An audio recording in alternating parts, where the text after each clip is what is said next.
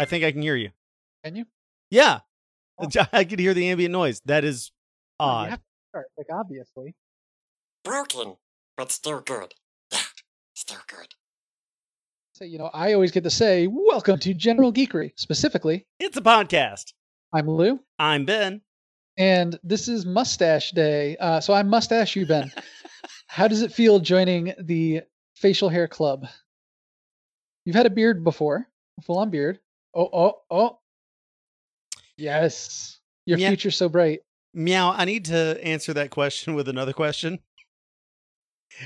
As a as, as a longtime beard wearer, Holy that- Mother of God! does that not bother you? I felt so happy to say, shave this off.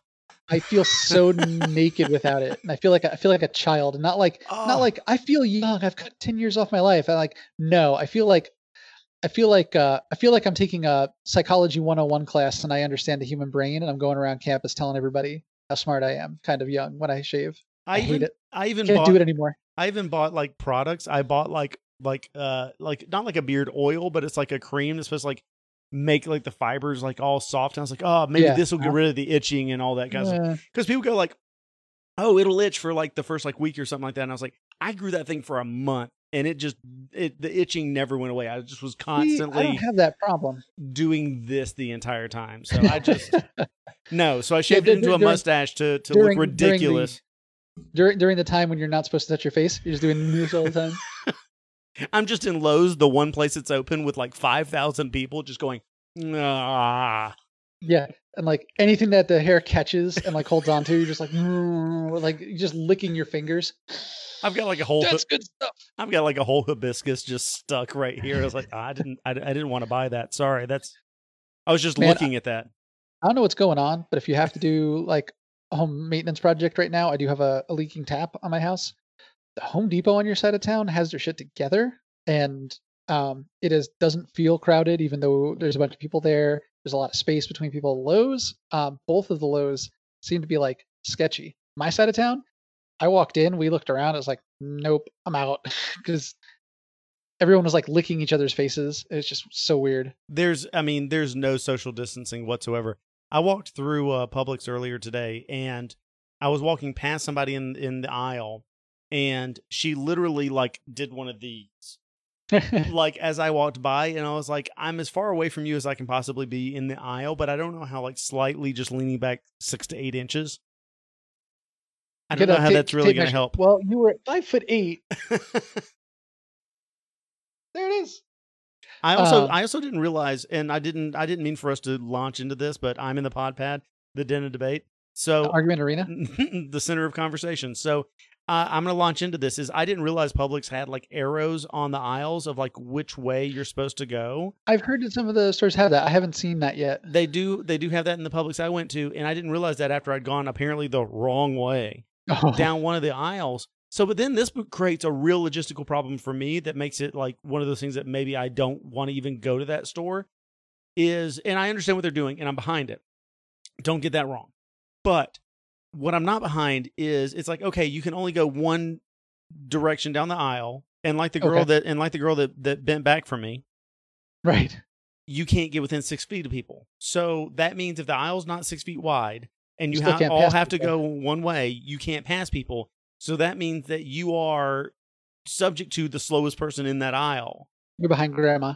And you're subject to that every aisle. So then, like a wave, exponentially, it gets worse and worse and worse and worse and worse. so, were I to Yep. adhere to the rules, if I needed something on four different aisles, I may be there for 12 20 hours. 25 minutes. If I need something on every aisle, I die there.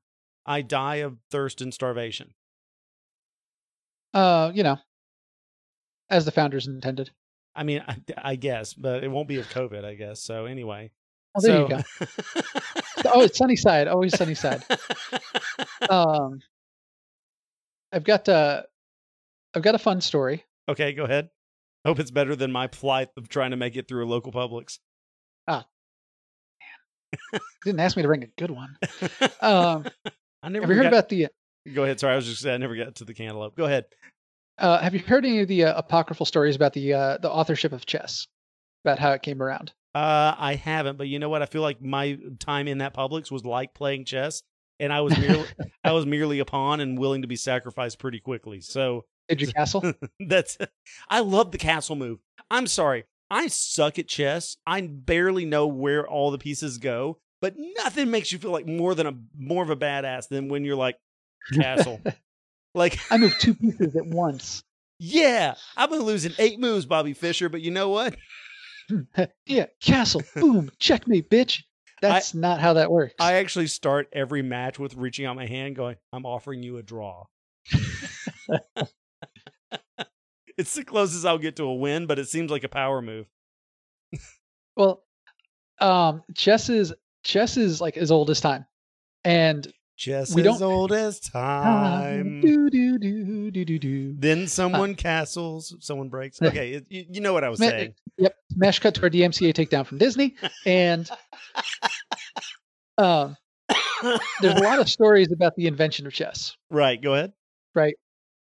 Um, hard to pin down what's actually going on, but uh, one of the one of the variants of the story says uh, the emperor, the inventor of the chess, shows it to at the time the emperor of India, and the emperor is really impressed. He loves chess. He's like, "This is great. Um, what can what can I give you? You can have anything you want. Just ask. You know, unless it's unreasonable, then I won't give it to you." So the uh, the inventor says, "Okay, cool. Um, I want rice. I want one grain of rice for the first square, two grains of rice for the second square, then double it four grains of rice for the third square, eight for the fourth square, and so on. Right? So you get through the first three squares, it's like 256 grains of rice. Um, not a lot of rice. That's not even a meal right there, even on the first row. The emperor says, "Yeah, sure, no problem. You got it. All yours." Uh, senses uh, bean counters. No, what do you call a count? I guess rice counters because he's counting rice. Sends his accountant off to go figure it out. A few days later, the accountant comes back says, "Hey, you know, you sent me uh, to put this rice together for this chess thing." Says, yeah. Says, well, it would take more rice than we could grow in hundred years to fill this request. We can't do it. Like, not it not only would just bankrupt us, like it's physically impossible. And the king, you know, doesn't want to renege on a on a deal. You know, brings the inventor in, uh, has him killed, so that way he doesn't have to go back on his deal because now there's no one to pay the rice to. Um, so this is something about greed. No, um, exponential growth is tricky. It's scary, And it's hard to wrap, wrap your mind around. Like right? when we talk about something think grows about it, ex- like- exponentially, and you're like, oh yeah, parabola. Like I remember that. Like I've seen that on a board and stuff. But it's hard to actually wrap your mind around the actual quantity of these things.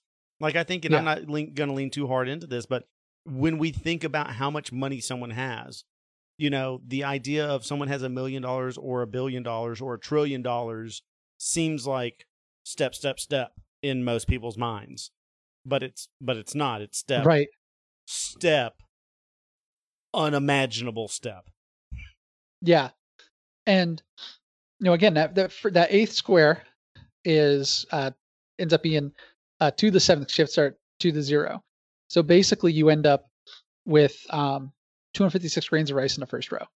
Um, I'm probably off by one somewhere when I throw all these numbers out today. No, no, no. Or- listen, one listen. I but need yeah. you to get these exactly right. All right. Our listeners don't need to think maybe it was a five or maybe a four. We need specificity. Pull from alpha to the eighth minus one. I say that now. I read your notes on this, and I was like, "There's too many numbers." Like, there's a point at which reading the, what it is. there's I'm a point trying at which reading numbers of someone who studied math, and I know you're like, I don't do calculate calculations, but I did learn math. I I I, I did study math uh, in higher education, and I looked at the number of numbers there, and there's a part of me that's like, yeah, we'll take a second and read all of them, and then there's another part of me that goes, you know what? No, that many numbers, and maybe this is a downfall of most people watching the news. I I see that many numbers, and I go, well, obviously he knows what he's talking about. Look at all those numbers. It's a shit ton of numbers. yeah, Yeah, that's that's where I'm at. Is I um I Especially if you use like the exponent. If you use like an e, e to an nth, like oh, no, no, no, no, no, no, no, no, no, no. He obviously is an expert. I, I went through the whole thing just to prove to myself that I had everything right, and I was like, okay, cool. I could probably summarize these in notes. Nah, that's fine. I'll just look. I'll, I'll, I'll know what I need. No, so um, it's 255 grains of rice for the first row of the board. There's eight rows. 255 grains of rice is not even one meal. Like, it's it's not. Um, so how fast could it grow? It goes from not even a meal in the first row. You only have seven more rows to um we couldn't do this in a hundred years, right? Because exponents are tricky, tricky little sons of guns. It turns out that it's let's see here. um the total number of grains of rice is 18 uh, is 1 8 446 744 073 709 551. I'm not done yet. 615. Got this from Wolfram Alpha. That's 18 quintillion, 446 quadrillion, 744 trillion, 73 billion. Now we're kind of under a Bezos of rice. 709 million, 551,615. I like that a Bezos is a watermark, and also you might as well just say Googolplex. There is a Googolplex of rice. It's it's crazy. It's, it's just it's mind blowing because there's only 64 squares on the board. Um, I pulled I pulled some numbers um, just from you know internet searches. Um, Ricepedia apparently exists. Oh, you know about that already? I go to white learned something new Ricepedia, but you know, there's also a brown Ricepedia. Um, there's a So- jasmine Ricepedia. Listen, there's all sorts of things. I'd stay red, away from the red red beans and rice. Mm. Pedia. Go ahead. The um the Ricepedia says today, now not in you know ancient imperial India, today globally, globally we produce 700 million raw tons of rice. That works out to like 460 tons of what you buy in bags and stuff at the store. But um, if we're looking at raw tons, because we're talking maybe a doubling, we're talking one square on the chessboard up or down.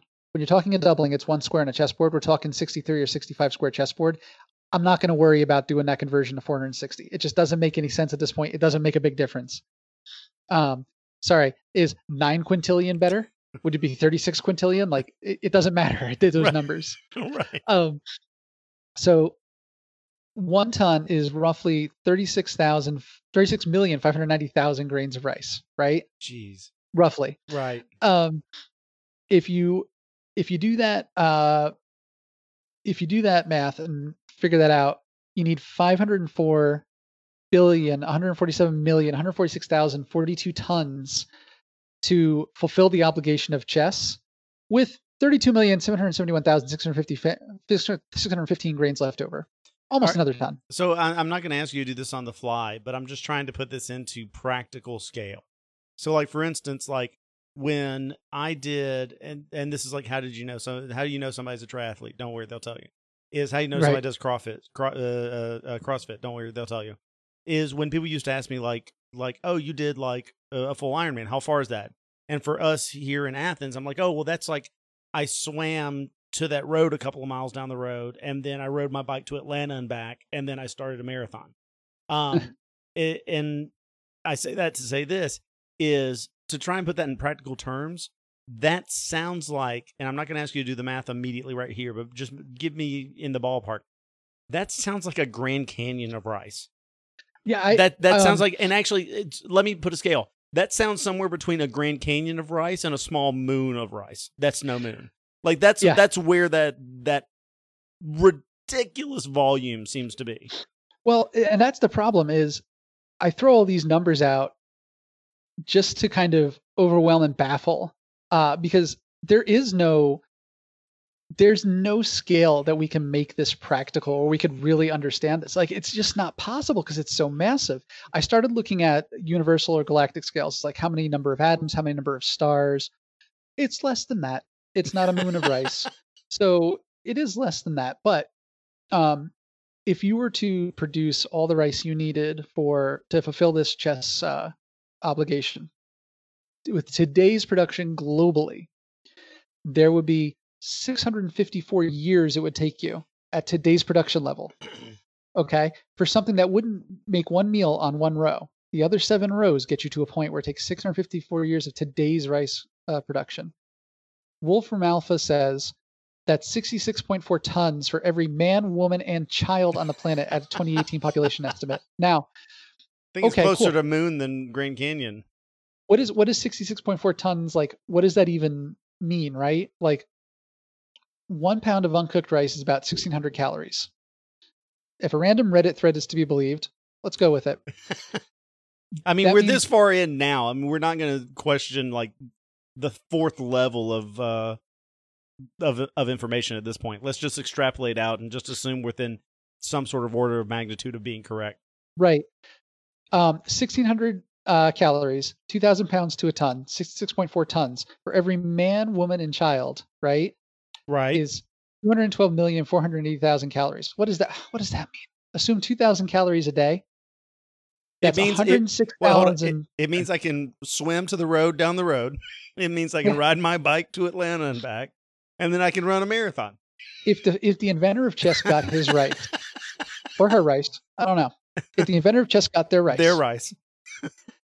and they time traveled to today, well, 2018 population estimates from Wolfram, uh, Wolfram Alpha, that person could give every man, woman, and child on this planet, foregoing themselves, I guess, uh, 291.1 years of food for rice.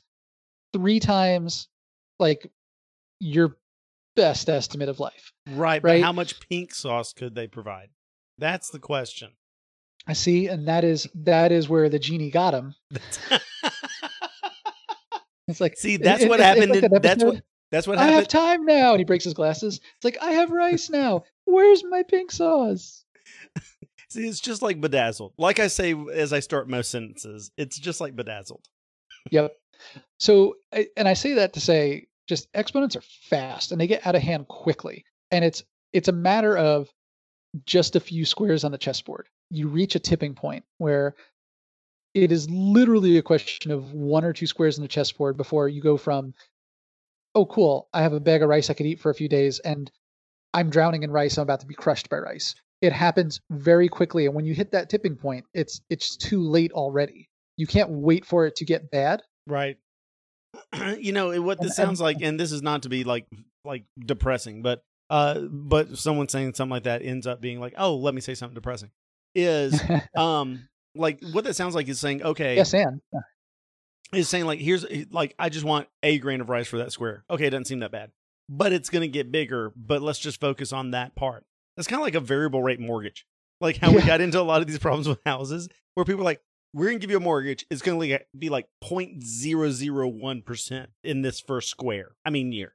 And then it's like, okay, well, what happens later years? Well, it could go up. It might not. It's not gonna be that bad. And then it's like, oh, you have a 25% mortgage. Like, Yeah. oh, we- we're in the 30th square and you you have a Volvo worth of rice you need. but even that would be with exponentiation from two would be like 2 4 8 16 already 16 you're there 32 you've dwarfed it so we're talking just a few squares right Like, Right. Because it, it, just catches up so quickly um and w- if it's tripling right, which is true. My example is variable yet linear. You are right. It Yeah. does scale so rapidly.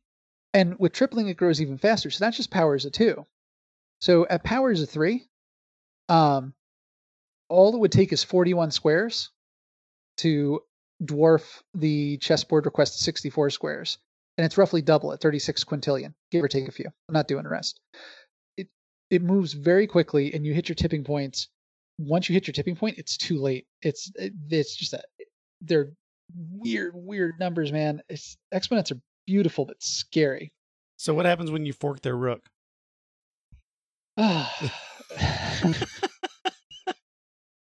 You see, because there's rights and there's forks. You Yes. know what? I shouldn't have to explain it. Yeah. It was a bad joke to begin with. I apologize to everybody. I blame I blame laugh. me completely. you you caught me you caught me speechless. So uh, I'm gonna I'm gonna I'm gonna top your sad story with another sad story. Okay, go ahead. That's your punishment. and well and welcome to Sad Stories. My name's Ben. And my name is Lou. And oh Oh. God! All right, go ahead. this is something I I didn't know until the other day when I was watching Picard. Oh, Uh, how is it? It's really good. It's I really saw good. I, was, saw that they're doing. This is not a plug. This is not brought to you by. But I saw that they were doing like a month free of the CBS All Access, oh, and I was really excited to see it because I also want to see Discovery. I haven't seen any Discovery. I haven't seen any Picard. and you would think, oh, you know, he he pr- proclaims to be a Star Trek fan, but I I just didn't want to pay for another subscription service. I was like, yeah, eventually I'll just put it on my Plex server or something like that. But given the month free, I'm like, you know what though? If Picard is that good, I might buy into it. But then I also don't want to buy into this like, but now you have to pay for CBS All Access, and then you have to pay for Peacock, the NBC Right. All Access, and then you know, and we already have the ABC stuff because that's Disney All Access. but that's a little different with Disney All Access that, going yeah. with traditional, you know, companies like NBC and, and CBS and saying like we want you to pay the same amount of money that you would pay for like excuse me, that you would pay for like Fox or I'm sorry, that you would pay for like HBO to pay for like Fox and CBS and NBC. I just don't think I can shell out that kind of money for that. But that said, there's no more compelling entertainment out there than uh, wanting to see Picard, wanting to Mhm. see Discovery, wanting to see uh, Jordan Peele's uh, Twilight Zone. There's those Yeah. three things are right at the top of my list of like, I don't want to pay for anything else, but I really want to see these three things. Yeah, um, Picard's good. I was I was disappointed at first because I thought it was gonna be like I thought it was gonna be the Picard's adventure on a winery. you just he wanted to see Picard like his it, like like he's like, well, I'm trying to sell the, these wines, but you know, uh, uh, what year is it set? Crap, I should know this. What year is Picard set? Oh, I don't. I honestly don't know.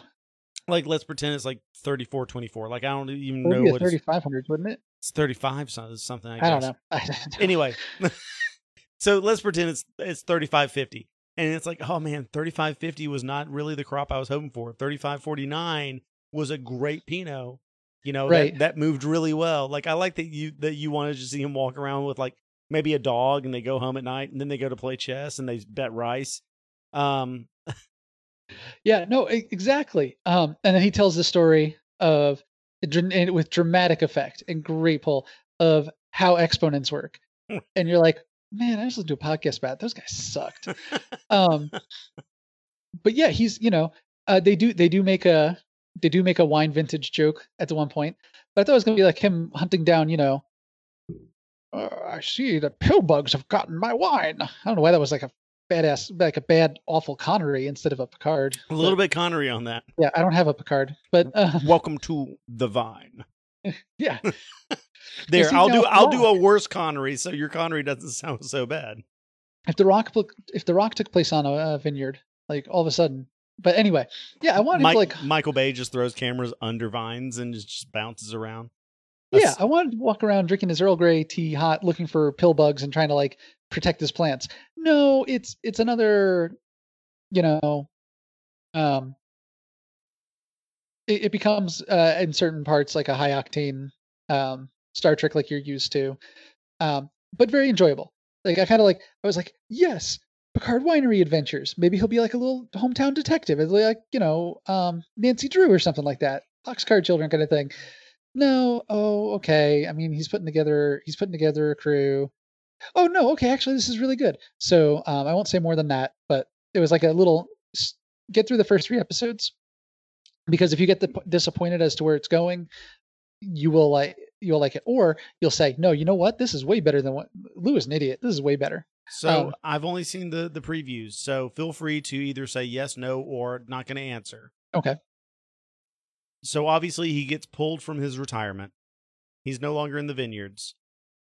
Does he get to captain a ship? Again, you can say yes, no, or I'm not going to answer.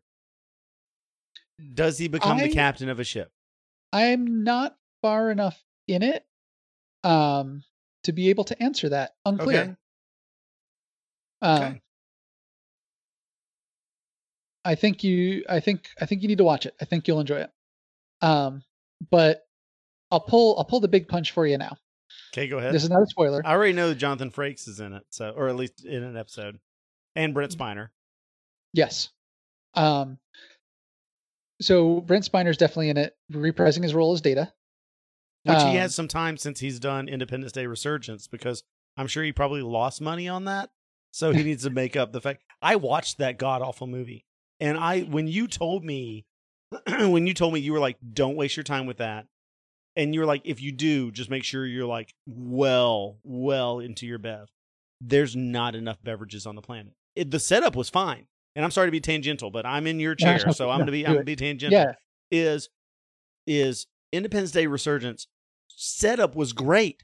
Like I was like, oh, this is gonna be really good. Like it's kind of odd the way they kind of wrote out Will Smith with just like one line to be like, hey, you remember your dad died? That's what we named this hangar after. Anyway, you're all gonna go fight.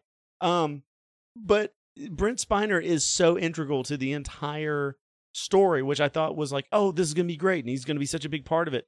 And Right. you know, Jeff Goldblum. How can you go wrong with Jeff Goldblum? They Jeff Goldblum explains the world is great. Also, Oh, also incredible. I've Uh, got uh, I've got to finish all those.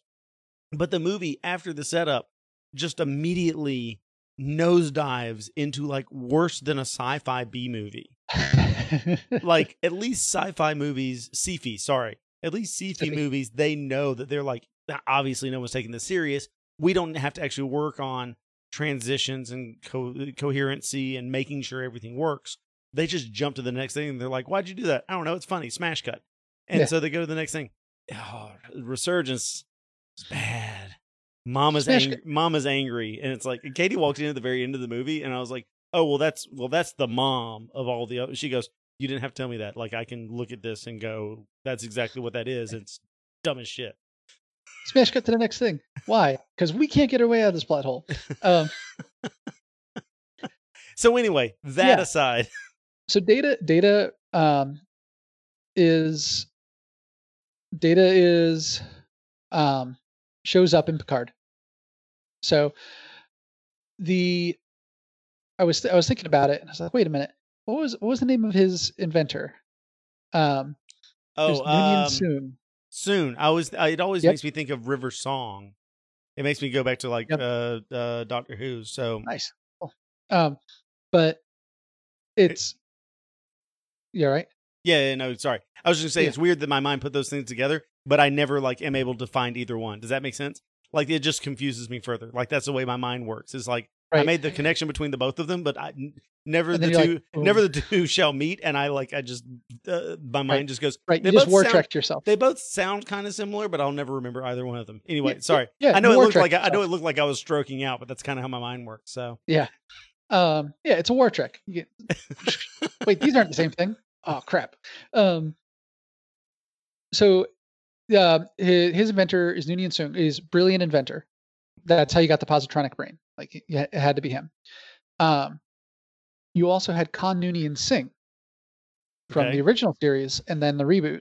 yes, Con, Khan, right? Con, Um, yeah, the Con.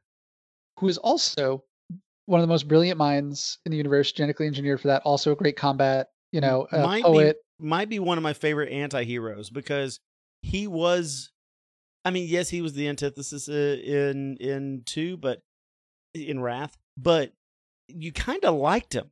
Yeah. Like he just kind of had like you get why people follow him. Like he just seems like he's the smartest guy in the room at any time. Right. Montego. not- Montego. I was trying to think of his Montego, name. Monte. That's Um, right. Montalban or something like that. Oh no, Ricardo Montalban. Ricardo Montalban. Thank you. Yeah. Uh, you're thinking of Inigo Montoya. I am. Yeah. Which one had which one had six figures on one hand? so, um, they, but it's, it's no coincidence that their names are similar, um, and that the, the they're both brilliant. To- The for, for, for clarification, yeah, yeah. yeah, um, not, uh, Noonien Soong and Khan uh, Noonien Singh. Right. Um, no, no coincidence their names are similar. No coincidence that they're both really good at what they do, and that they're, you know, oh, they're so inspirational. You could totally follow Khan. Like you get it. Like they're, it was intentional. He wanted to make these bigger than life characters because, um, apparently, when Gene Roddenberry was in World War II, and um, he uh, he met uh, he met a Chinese pilot who uh, we were working with at the time, uh, befriended him, and then after the war, you know, it was pre-internet, um, and then you had the um, uh, you had communism rise in China. Post wasn't really getting through to each other. Like he had no way to keep in touch with, so he lost fr- uh, contact with his friend. His friend's name is Kim Noonien Singh. So he put that name um, in Star Trek uh, Two, the movie, and the, Wrath of and and a show, yeah, and the Yeah. show, the episode he was in. yeah, yeah, But he yeah. put that. That's he- right. he- Same actor, all- same character. All that was recurring. Yeah, yeah. it was it was all written as some completely different name, and Roddenberry came in and said, "No, this is the name it's going to be because this is the big character." Because he want he was hoping that it would get shown somewhere in China, and his friend would see it and see Gene Roddenberry's name and contact Star Trek, because he figured his friend never knew he worked on Star Trek, right? Right.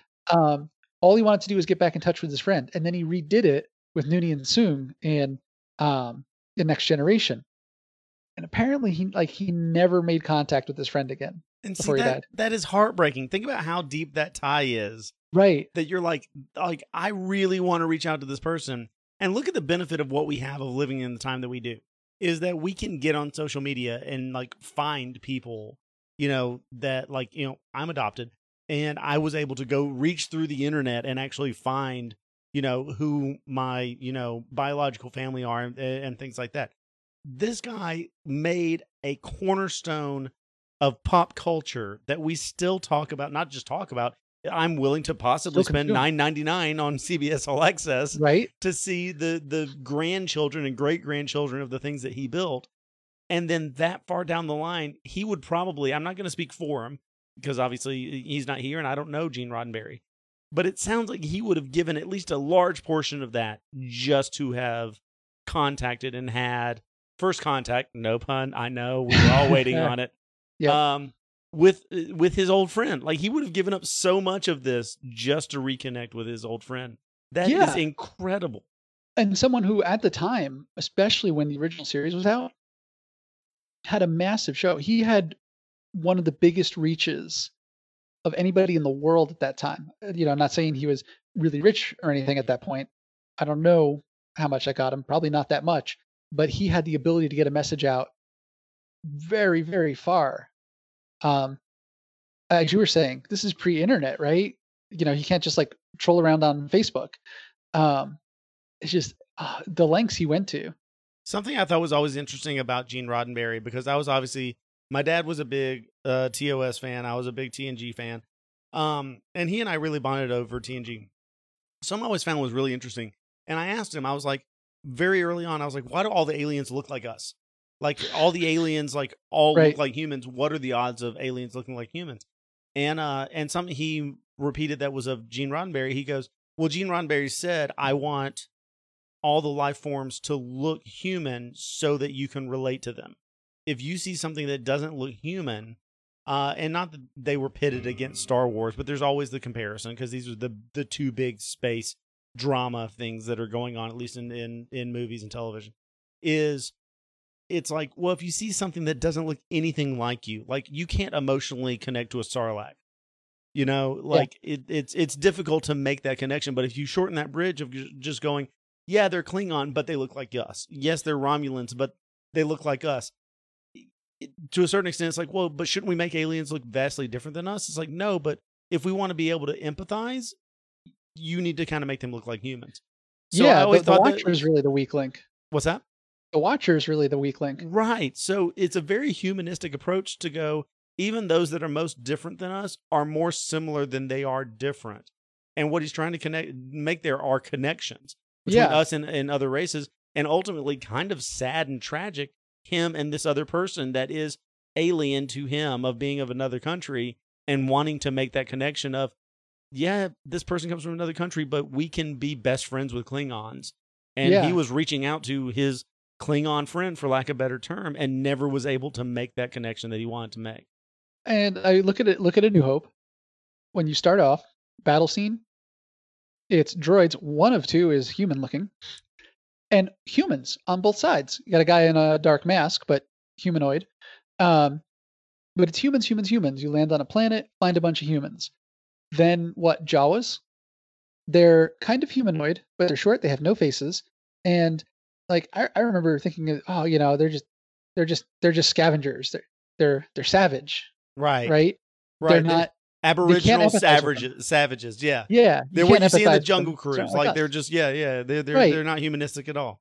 right, exactly, and it's it, it they you just get that they go right in that box right away because they have no faces, they're too short, and they're just they're trying to rip off they're trying to rip off poor Uncle Owen who really was kind of a jerk, but but they're trying to rip they're trying to rip him off, and you side with Uncle Owen, right? Um, then you know we go on. Um, we have we have sand people, and it almost sounds like that's a slur, and they're just out there. They're savages. Um, Is that what was it? What was it we said in the other podcast? It was like a tube rider or something like that. Yeah. Like a tuber. Yeah. we called people that rode subways tubers. Yeah, Tubers, that's yeah. sand. Sand people sounds like calling somebody a tuber. It's like, oh well, he used to be a tuber, but now he's a sand person. Oh, he moved out west. Oh yeah, yeah, yeah. totally moved out Right. west. I don't think strap hanger is any better, but you know, it's like all they all sound it, all, and it all sounds and seems dirty. And then you go into you go into town. Um, you go to the most uh the most wretched sky uh um the most wretched hive of scum and villainy, Exactly. and I it's was, a bunch I was waiting for it. I I wanted to jump in earlier, but I Yeah. wanted to let you have that. Yeah, it's it's a bunch of aliens. Once again, it's Right. an awful place because it's filled with aliens. So I, that's a really great I'll- point. I was waiting to tell you this, but um, I don't like you either. You know that's my I'm that's- sorry. you know that's my like maybe my favorite line in all of Star Wars, and just because it's it's almost comedic. It's so early on in all of the Star Wars stuff. It's 1977. We're still setting the scenes. We haven't even seen Han Solo yet, and just yet having the, the exchange where somebody walks up and goes, "He didn't like you." Okay, Eh. I don't like you either. Like it's so almost unintentionally uh Yeah. comedic that it's something that's said in our house almost all the time. It's like someone's like, I don't like this. And it's like, it doesn't like you either. Like I'm sorry. Oh, and if you're not subscribed to the podcast yet, get it in your feed because we're wanted men and you want more of this. exactly. Listen, we always shoot first. But Um, speak, speaking of media, Go ahead. You've been watching a new show. Uh yeah, I have been watching uh, well, a, a not new show, but yeah, I've been watching a show. So I've New been to you. new to me. So anybody that knows me knows this is that I have a huge man crush on Donald Glover, uh, aka Childish Gambino, aka the man I want to meet and possibly cuddle with. I mean, I love everything that he has done. Um, apparently he started as a writer on Thirty Rock and then moved into uh, the Joel McHale vehicle community, and then you know a number of other things, rap career, everything else. I had never seen Community, and that was kind of what I guess really. And uh, the show Atlanta is incredible. Let me not brush past that. Um, Sure. but uh, so I felt like I need to go back and watch Community. So we recently just went back with our our downtime, our quarantine time, uh, watching Community, and we started right off the bat. I remember it being like pretty cleverly written and things like that, and I really had, didn't have a chance to watch a lot of them. Show's really really good. Um, and I have some other shows that people are watching in quarantine that I need to mention to you because I also have a friend that's watching every Simpsons episode. So let us not get down that track, but we will come back to that There's at, 30 at another time. Uh, Yeah, he burned through the first five in like the first day. So, um, shout out to New. So anyway, um, Community is an incredible show, at least from what I've seen for the first few seasons or for first few episodes. But what jumped out at me and what I was mentioning to you earlier about was one of the first episodes they have is as everybody's kind of learning to be a community together, they had to participate in a psychology experiment. And so the experiment was the as with a lot of college experiments, what you think is the experiment is not the experiment. What you're told is the experiment is not the experiment. They were told like, "Hey, come to this thing, and the experiment will start in like five minutes." Right. somebody comes in and they go, Hey, the experiment's going to start in like five minutes. And then they leave. And then, like, half an hour later, they walk back in and they go, Hey, the experiment's going to, sorry, everything's late.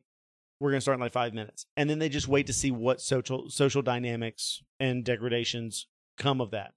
So, as I was watching, the reason I brought it up to you is I was like, I've been in that experiment. I actually did that at UGA, but the one that we did was me and my girlfriend, who's now my wife. Um, but girlfriend at the time, we signed up for an experiment, and it's one of those things where they're like, "We're going to give you sixty bucks, Uh-huh. show up to this experiment." So we showed up, and it was like supposed to start at like three, and we show up like outside of a room. There's some chairs to sit and wait, and it's us and like three other couples, and we're all sitting there talking, everything else. And then a person comes by and they go, "Oh, hey, I'm gonna run the experiment, but we don't have the key to unlock the door. I got to go like find the key to unlock the door." And then they go for like 30 minutes, and then they come back and they're like, "Uh, yeah, the professor has the key, but uh, I have to wait on the professor to get it." So they said they can be here within like an hour, so if you guys can just hang out, and then they leave. And obviously, there's windows around us that it's like after a while you're kind of like, I wonder if they're watching us through these windows. But anyway, Right. you sit there and you talk. And what's interesting was you got paid because you have to be a couple and you have to be a couple of over I think it was over a year. But Okay. this is in college. This is undergrads in college. right. How many people are really with somebody that long in college? Yeah. But if you dangle sixty dollars a person, you're like, hey, listen, you get sixty bucks, I get sixty bucks. We go do this thing afterwards. Let's go out, like have a nice dinner, buy bevs, like we're gonna have a great mm, time. that that would have ended my relationship because I would have stayed there for 60 bucks. I could feed myself for a week in college. I would have stayed there like days until I got my check, then give him five more minutes. Well, so we were there. I think it was going on about an hour and a half after it was supposed to start. When people start going, "Hey, I don't know if we're really gonna stay for that." And the whole time we're sitting there talking, like all the other couples, almost within like the first ten minutes, we're like, "Yeah, no, no, no, we're like not even a couple at all. Like we're just doing this for the money." or they're like, "Oh yeah, yeah, yeah, we like hooked up like like two days ago, but like whatever, I'm gonna do this for the money." And so uh, Kate, Katie and I were the only ones that were like, "We've been dating since high school."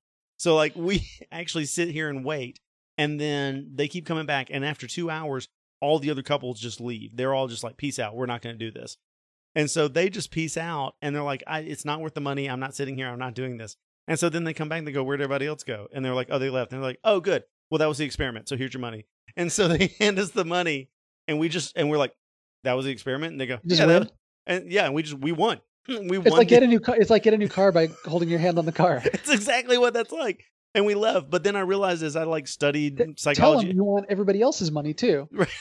Right. Oh, they said they'd be back. They said give me their money and I'll I'll give it to them. I'll make sure they get that. Yeah, um, I got their Venmo. But no, we did um because I studied psychology for a little while at UGA. I was minoring in it, and so I participated in some of those studies. And that's most of the studies are just effing with people. Like like one of the studies that we did, and I think you're familiar with this, is in the psychology building. There are these rooms that it's a room, but the room is smaller than the room. I know that's weird to describe. You open the door and you step up into a room, but the ceiling is low, and you step up into it, and it's just plastic walls around you, and like a desk with like a dying plant and like a, a cabinet. And they're like, sit here and answer this questionnaire. And the questionnaire is like, do you feel stressed? How do you feel under pressure?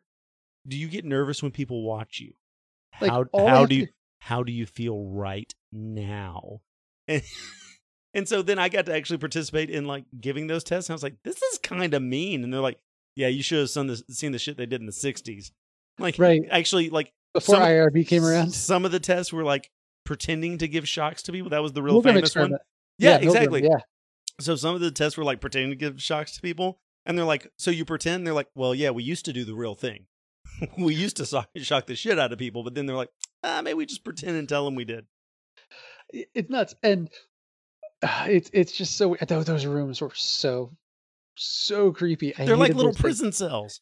like it's just all you need to do is orient it so that the interviewer is sitting between you and the door to just make it like the perfect polygraph room like it, it is they're so bad i hated those rooms So anyway, we got 120 bucks and bought some sushi. So I'm feeling pretty good about that. all right Um, 120 now- bucks that would uh that Oh. would that would get you actually you don't need 120 bucks for oil I was about to say, listen, you're so good at this. I was literally about to say 120 bucks filled up our gas tank and got us dinner that night. So spe- Right. speaking of filling up gas tanks with petrol, uh, I believe you have our next subject. It's Oh, no, bad. was- it's bad yeah. when both of us are racing for the transition. Who can segue faster? we're like oh man we got i, got- I gotta eat dinner i got, I got things to do I, my drink's getting low um, no i stole the segue from you because i also have the timer in front of me so i'm looking at it Oh, Well, nice. man i gotta cut this You do. It's a little different from the other side, isn't it? Shit, I gotta take all this stuff that he's saying and cut it. uh, yeah. So uh, we we- I, we were we were trading a few texts on this. Uh, oil went below went below zero. Went below zero. I didn't know that was possible. Well, uh, it is, but it's not all that it sounds like. And I didn't take a lot of notes on this because there were a lot of different uh, conflicting articles, and I fell down several rabbit holes. And I said I just need to back away. But uh, the first thing I learned, oil goes below zero. No, that doesn't mean uh, you're gonna you know get paid at, at the pump. Like the gas station, Shell station's not gonna charge you a negative amount, uh, like credit your card, I guess, because that was for raw oil, and it wasn't just this is the price on very specific thing Right. because there are different oils all over the globe. Now, I don't know if it's even possible to say um, invest or arbitrage into like Saudi Aramco oil because it's all oil, royal family owned. They own the entire infrastructure. Uh, much of the Western oil is a bit different. If you have an oil, if you have um, oil production, then you have to send it somewhere. Right. Then it stays in the tank farm. right. That tank farm usually goes to a refinery. However, there are also private tank farms that, if you are an oil buyer, you can buy oil, hold it in the tank farm, and sell it to the refinery. right. And the tank farm, literally their job is owning tanks and selling that service to you. right. And they hook up to the pipes. and that's and as I understand it, that's what we ran out of because what what I what I was reading was like worldwide or oil didn't go to zero. right. U.S. production outpaced where we can put it. and, and- it was one oil field or one range of oil fields. It wasn't even the whole U.S. Oh, really? Okay. Yeah.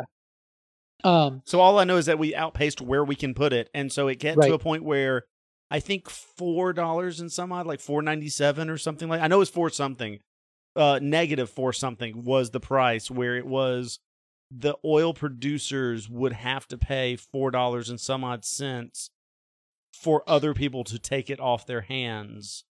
Otherwise, they just wouldn't have a place to put the their oil. So it was four something, but it was only U.S. is what I understand that to be. Um. Yeah. It, and it's just it's just the one contract. It it, it, it when it went low, it went down to negative thirty seven dollars. Thirty seven. Oh, it went that far. Yeah. Wow. Okay. Once, once it went negative, it went nuts because um it also there's lots of oil, so it's the price of that contract. And it wasn't just the price of oil from that region. What it was is that this week, Tuesday, was Sunday now. So what was that, the 21st or whatever? Um, Something like that. Yeah. yeah, uh, 20th, 21st, whatever it was, doesn't matter. 22nd. Um, that's the day the contract ends. Now, that was a contract for May delivery. If you hold this contract, if you buy the contract, then um, the contract closes or the market for that contract closes in April. Whoever's holding the contract has to take delivery in May for that oil. They have to arrange for that. Um, so that doesn't mean that's not the spot price of oil. It's not what oil costs today. It's not if you want to go buy like you walk up with your, you know, uh, two gallon gas tank and like, hey, can you fill this with oil? That's not the price you're going to get. So, um, also that means if you're investing in like oil derivatives, exchange traded funds on the stock market, things like that, no, you are not getting paid for oil. Like it just wasn't happening. It's only if you had that contract for delivery of oil in May that closed then. Apparently, this is popular with um, anyone who's a big consumer of petroleum products, whether or not it's actual oil. Uh, airlines will often uh, apparently hedge their prices for fuel by buying these contracts. So the idea is if they buy a contract for delivery of oil to a refinery for whatever product it is in May, right? They can trade that contract through April. And if the price goes up, someone's going to want that contract. So if the price trends are upwards, someone's going to want your contract. So you can arbitrage that. Yeah, in May, you're going to, unless you have private refineries, you're going to be paying more for oil uh, or for your diesel fuel or for your jet fuel. Right. But you've also made some money off of the contract for the price of oil going up. So you pay more, but you caught some of it back by selling that contract. So Do the you- contracts change hands. Do you remember the movie Trading Space, uh, Trading Places? No. You don't? I want to say, and somebody's going to reach out and be like, "You're way off base," but I, I, I'm pretty sure on this.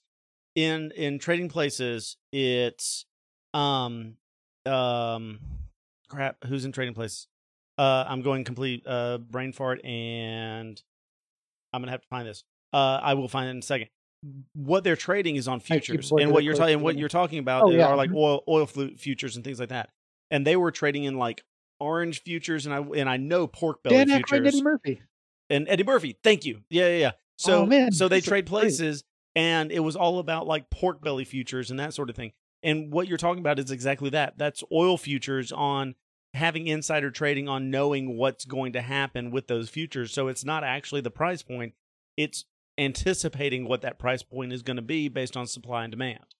Right. So that was basically what that entire movie was predicated on was was pork belly futures and making a ton of money off pork belly futures and basically proving that anybody could be a, a stockbroker uh, or could invest in money um in, in certain futures. So anyway, what you're saying with oil is incredibly interesting to me. Here's what it brought to my attention when you mentioned wanting to talk about this is, and this is a dumb question. This is one of those like Ben knows nothing. I don't know anything about the math that you were talking to me earlier. I just assume it's right.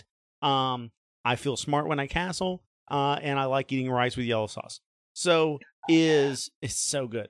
Um, is when they were talking about the oil and how much oil we were producing and how much we could actually hold. Then I thought this dumb question. I thought, but how much oil is there?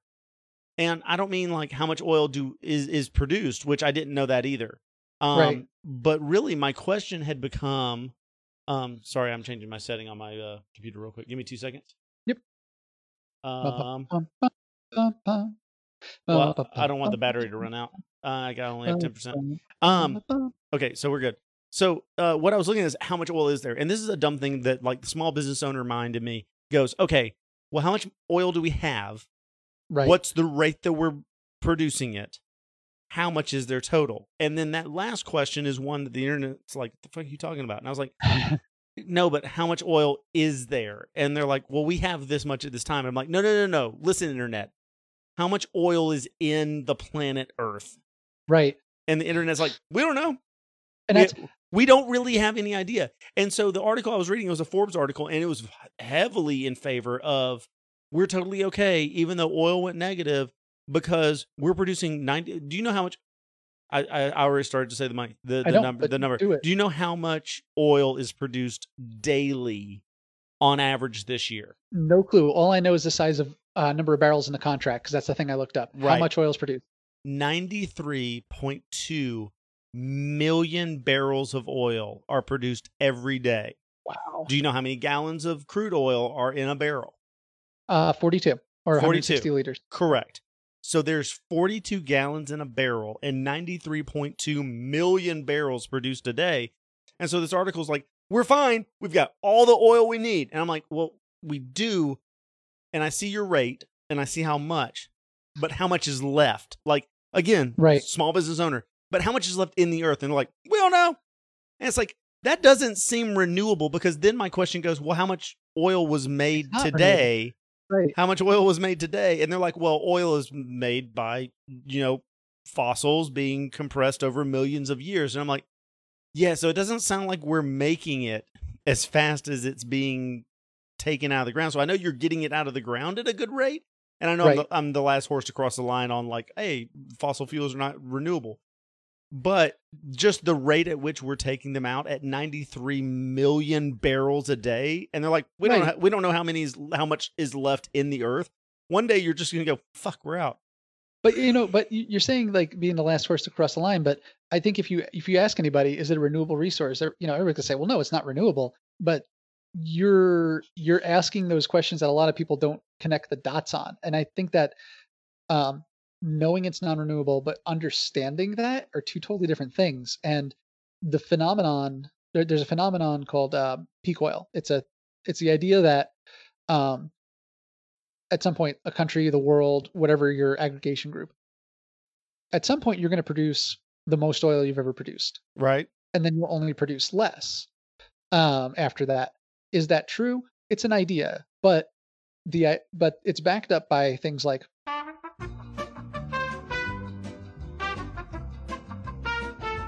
i am so sorry no no no everything just crashed on me i tried to close uh spotify because i have 6% battery left Ooh. and then literally every program was like well fuck you and like everything crashed and, and closed so i'm so Are very you- sorry Are you not hooked up to power? no i had 100% when i started This is less than an hour. You still killed. All right. Um. So let's let's uh, let's Sorry, I, this I- one. then. I was I was too bright, I, I guess, on my display, and Okay. I had a bunch of other stuff. Right. Anyway, I blame me completely. Well, let, let's let's crush this oil topic then, because with, with peak oil, the idea is you're going to get less, and we do keep finding more every year, but it's harder to get to, so it's more expensive to drill. Like that's why we have, um, what was it? Um, oh, not Deep Horizon, the oil platform in the Gulf. That was that. No, That, Deep Horizon. that was deep. Yeah, yeah. Yeah, that's what we have. Not to be horrible convinced accents with like that. Not to be convinced with Event Horizon Yes. Um, or Sphere. or sphere. Eh, but um, they drill like a mile down or something like that, and of course there's going to be a disaster. That but is incredible to think about. By the way, when we think, but like, oh, that's they where dri- all the oil is going to have to be. That's what we're going to have to do. Like drilling a mile down into the ocean is going to be like child's play. That's going to be the cheap oil in the future. So the other notion of peak oil is there's going to be pressures besides, you know, it's not just it's harder to get to and you can't produce as much because you can't just stick an oil derrick somewhere. You have to go to, uh, through through a lot of work.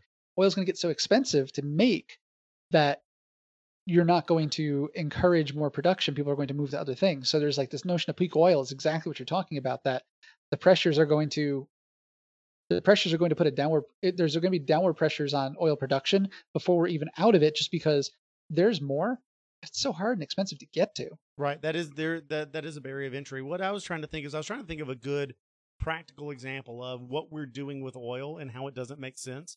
And and again, not to be like super like hippie or whatever like that. Like we we have oil. If we can mm-hmm. use it and use other things, fine. Let's mitigate that. Let's move to those other things. There's no reason not to use a source that we have unless it's hurting the environment, which it kind of is. But anyway, beyond that, I was mm-hmm. trying to think of it, and the amount that we're taking out, the 93.2 million barrels a day that we're taking out, and we're not making more because it's it takes too long for the Earth to make it naturally. Is that's kind of like a kid. Come on, Earth.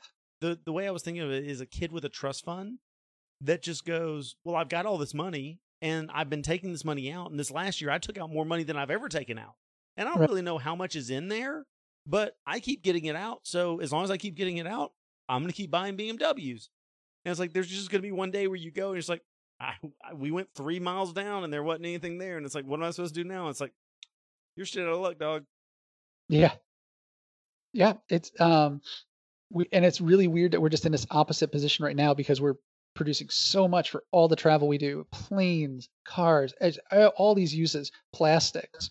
And um as a byproduct of that, there's also byproducts. We release a lot of carbon dioxide when we uh when we when we just get the oil, when we extract it, much less, you know, refining.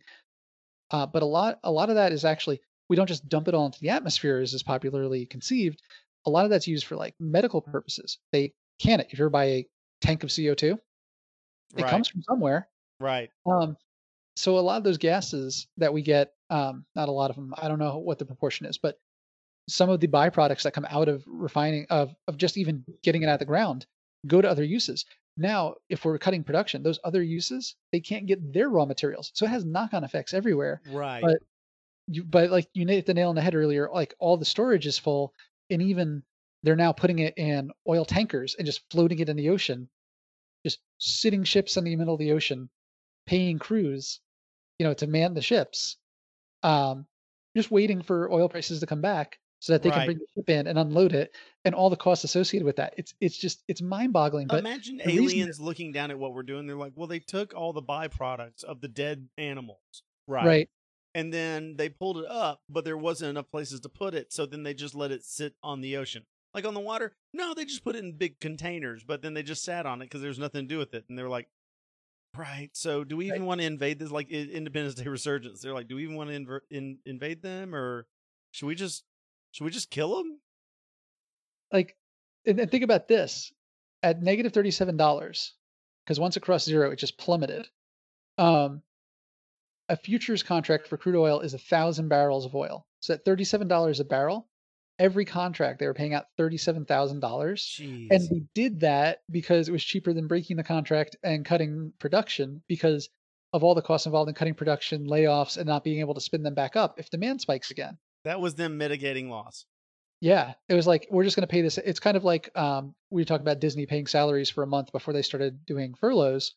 Um, there's a there's just like this cost of doing business. We don't know what's going to. There's uncertainty. It's cheaper for us to start shelling things out for the time being to keep the status quo until we figure out what the actual impact is going to be. Right. And just it's it's just it's it's wild, man. It's wild. sitting, waiting, hoping, wishing. Um, and I wish my battery would last longer on my uh, laptop. So, But um, it won't. So it won't. So I've, I've got three percent left. play but, us uh, off. uh, th- this has been enlightening. I'm gonna go eat some rice. I'm going to play a game of chess and probably lose in about eight moves. Um, The only winning move is not to play. that's ooh war games. Um, Yeah. so anyway, nice, good pull. Uh, anyway, so uh, y- I think that's been it. So uh, this has been General Geekery specifically. It's been a podcast. I've been Ben, I've been Lou. and I'm gonna go charge my laptop. Yeah, and you're not making money off of oil. I'm I'm not, I really I I I, I invested Not just heavily. you. I mean, our listeners. Like, it's not happening. I invested heavily in pork belly futures. All right, man. Uh, this has been fun. I'm down to two percent. So See ya. This has been a Broken Toys studio production. That, still good.